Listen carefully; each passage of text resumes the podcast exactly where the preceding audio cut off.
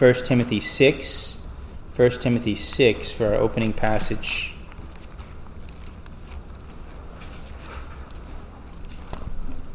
First Timothy six. And then we'll look at the back of our hymnals to page nine thirty-five, Westminster Confession of Faith, chapter twenty-six, section three. So first, let's look at First Timothy six, um, starting at verse thirteen. This is God's holy and infallible word. I charge you, in the presence of God, who gives life to all things, and of Christ Jesus, who testified the good confession before Pontius Pilate, that you keep the commandment without stain or reproach until the appearing of our Lord Jesus Christ, which we, uh, which he will bring about at the proper time. He who is the blessed and only sovereign, the King of kings and Lord of lords, who alone possesses immortality and dwells in inapproachable light, whom no man has seen or can see, to him be honor and eternal dominion. Amen. And for our Confession of Faith, section three of chapter twenty-six, it says here, the communion which the saints have with Christ doth not make them in any wise partakers of the substance of his Godhead, or to be equal with Christ in any respect, either of which to affirm is impious and blasphemous.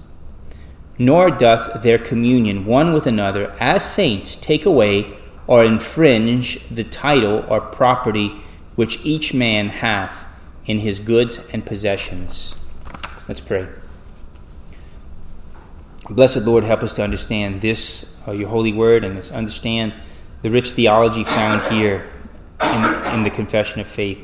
Lord, help us to understand and believe that you are God, and you are the supreme being that is above and beyond all. And help us, we pray, to worship you in, in right accord. For we ask all these things in the name of Jesus our Lord. Amen. It talks about here in this uh, section three that some can go to an extreme in this blessed, wonderful doctrine of the communion of the saints. I find a lot of uh, religious, uh, maybe modern Christians, maybe don't stress the communion of the saints like the Reformed uh, circles do.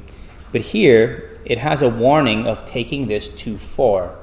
It says, this communion, which the saints have with Christ, doth not make them in any wise, or in any way, partakers of the substance of his Godhead, or to be equal with Christ in any respect, either of which to affirm is impious and blasphemous. Now, I'm not sure of any current religious Christian group especially that holds to such a doctrine, that once you believe in Jesus, you're united by faith and that you share in the Godhead. Now, there might be some individual theologians who, who said that, but um, here in, in this uh, section, we might discover an area that has a, a little bit of an overlap. What about pantheism? It's a philosophy that some hold to, uh, and you might meet people like this who hold to uh, some form of pantheism. Um, the word pantheism is made up of two words, um, all and or pan, and uh, theos, which is God. So pantheism literally means all is God, all God, all is God. Pantheism. Now, uh, I have a definition here from the Stanford Encyclopedia of Philosophy. It says that at its most general, pantheism may be understood positively as the view that God is identical with the cosmos. In other words, the creation, in the entire creation. The view that there exists nothing which is outside of God. In other words, when you go into the forest, the soil is God. You go into the forest, the trees are God. The mountain is God. The waters are God. Uh, in a sense, a form of pantheism was what um, some of the Native Americans held to.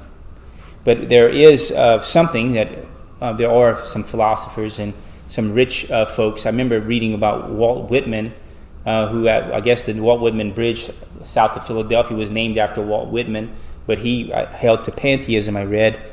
But it, it says, uh, although it should be added that, far from being limited to high culture, like people like Walt Whitman, pantheistic themes are familiar too in popular media, for example, such as Star Wars, Avatar, and The Lion King.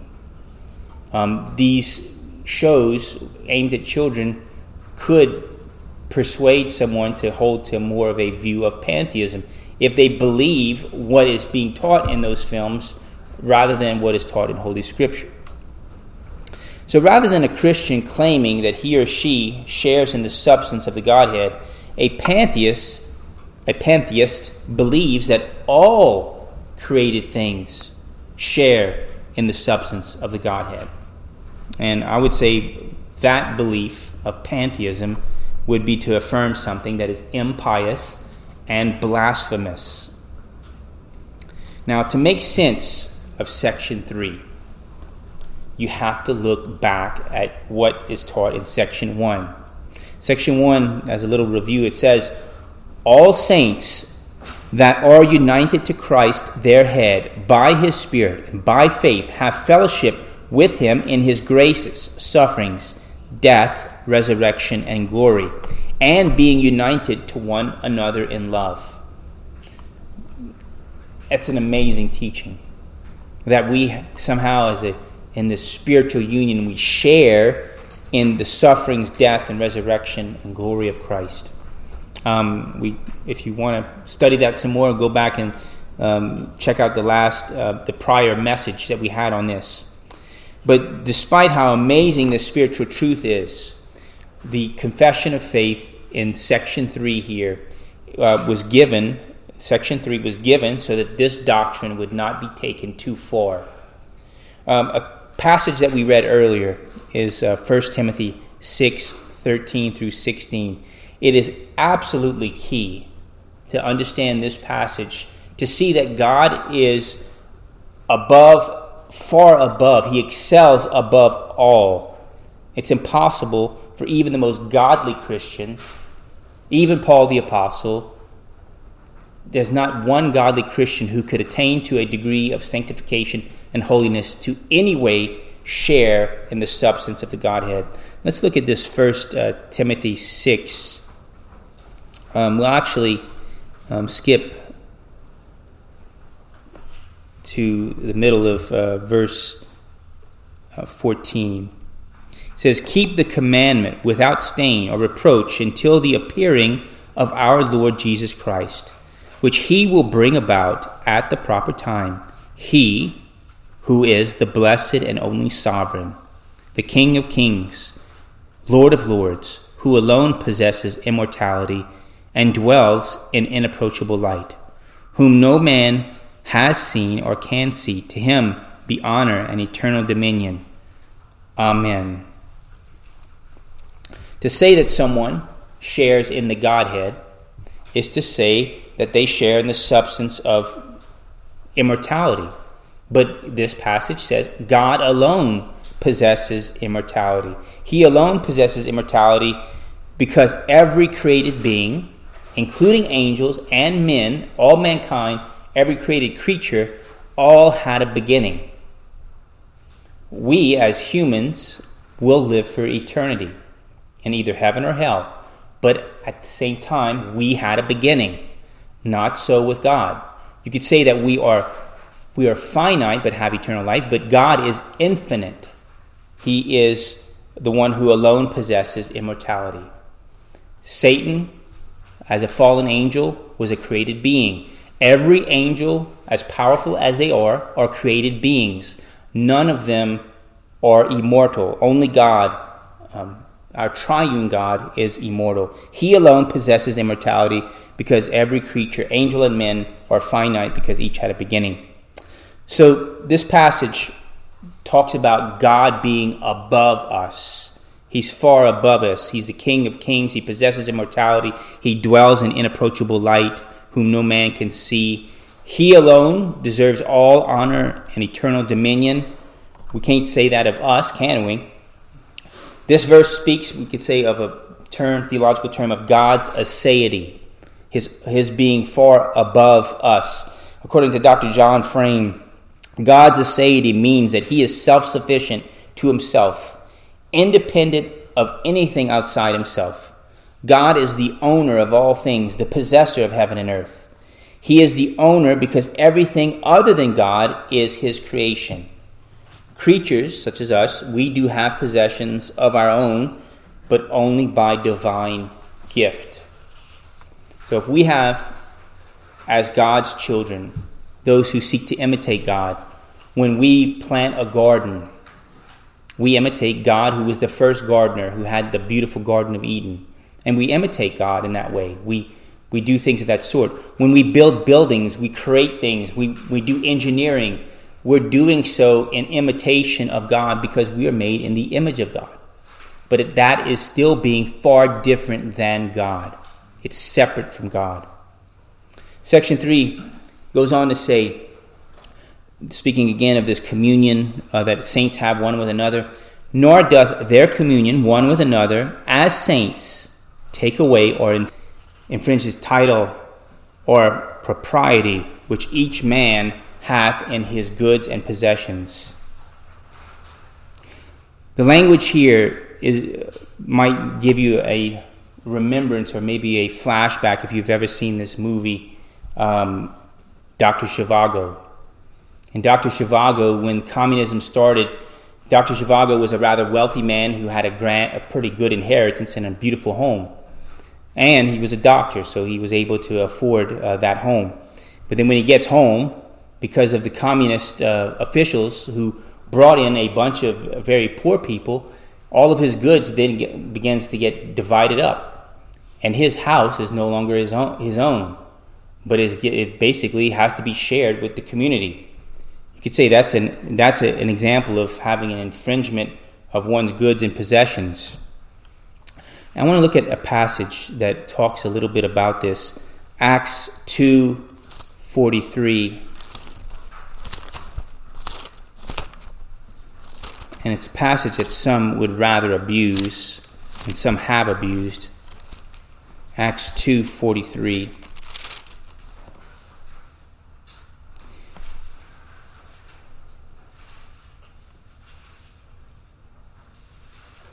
Um, we'll start at verse forty-four, actually. And all those who had believed were together and had all things in common. And they began selling their property and possessions, and were sharing them with all, as anyone might have need. Day by day, continuing with one mind in the temple, and breaking bread from house to house, they were uh, taking their meals together, with gladness and sincerity of heart, praising God and having favor with all the people. And the Lord was adding to their number, day by day, those who were being saved. Now, this was a beautiful picture of the communion of the saints here.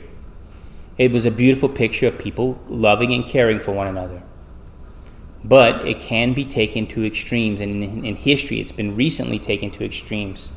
Um, G I Williamson, in his uh, book on the Confession, wrote some very important comments here. He says, concerning this passage, three comments can be made. He says, first, there is no indication that this practice was commanded by God as normative for believers. In other words, this activity in Acts chapter two was voluntary. It was done because people were motivated to care for one another. It wasn't something that if you didn't do it, you were no church at all. Again, it was voluntary and not commanded. In other words, that's what it means by it not being normative. Second, there is evidence that even at this time, the right of private property was still recognized by the apostles. Acts five four. And there I have uh, verses three and four. Peter said, Ananias, why has Satan filled your heart to lie to the Holy Spirit and to keep back some of the price of the land? While it remained unsold, did it not remain your own? After it was sold, was it not under your control? So the problem with Ananias wasn't that Ananias was being a stingy person and not willing to sell all of his property. The problem was, was that he, I guess for the praise of men, he lied to God, he lied to the Holy Spirit, and basically said that he sold it for such and such amount, and they didn't uh, sell it for that amount.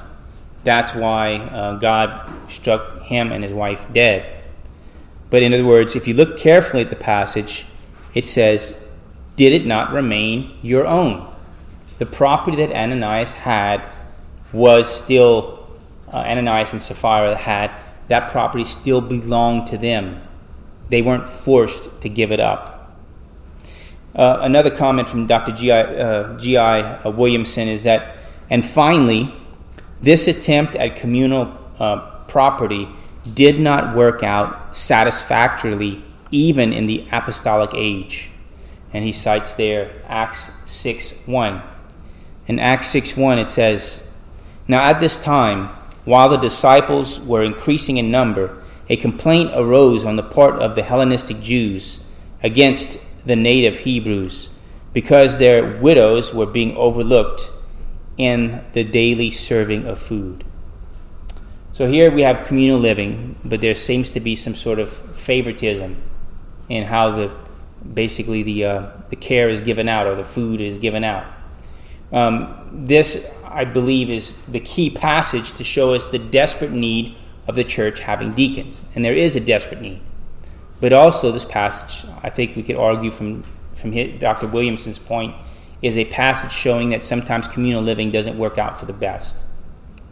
Um, that there could be fav- uh, they could be uh, favoritism in the distribution.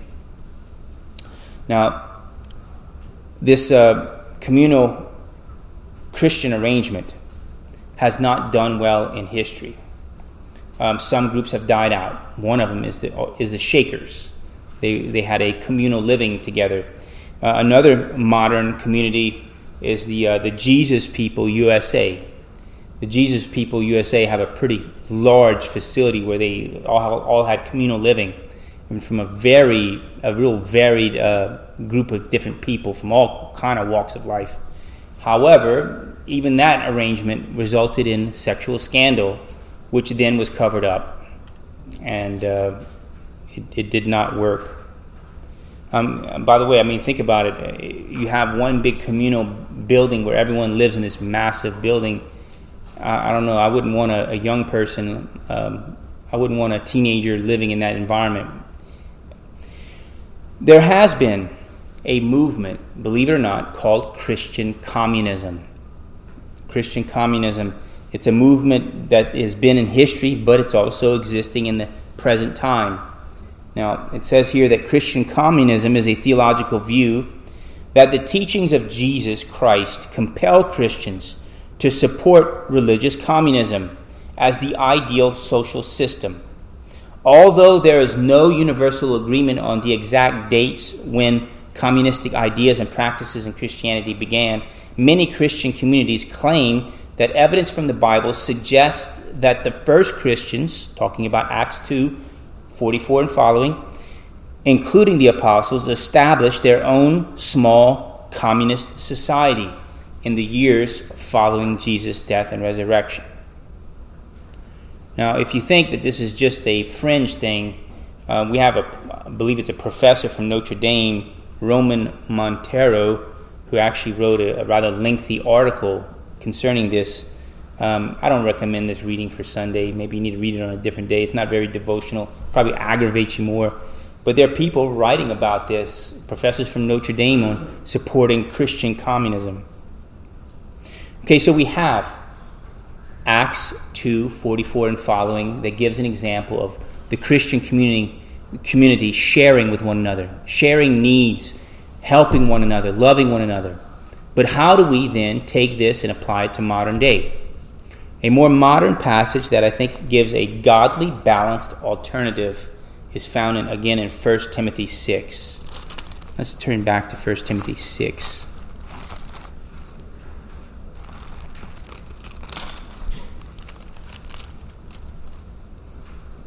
Starting in verse seventeen. Okay. Instruct those who are rich in this present world not to be conceited or to fix their hope on the uncertainty of riches, but on God, who richly supply, who supplies us with all things to enjoy. Instruct them to do good, be rich in good works, to be generous and ready to share, storing up for themselves the treasure of a good foundation for the future, so that they may take hold of that which is life indeed. There's no mandate here that you need to sell all your stuff and give it to the poor. But if God has blessed you, you bless others in in a, in a way that is um, basically meeting the needs of those who, who have uh, dire needs. Again, it's not, let's liquidate the, the property and the wealth of the rich in, in a church and it's divide it up. But it's when those are in need, be willing to share. Because God is the one who richly gives to us. He richly supplies all our needs. God the Father gave us His beloved Son, Jesus Christ. Because God gives. When we are able, we give to those in need. Let's pray together.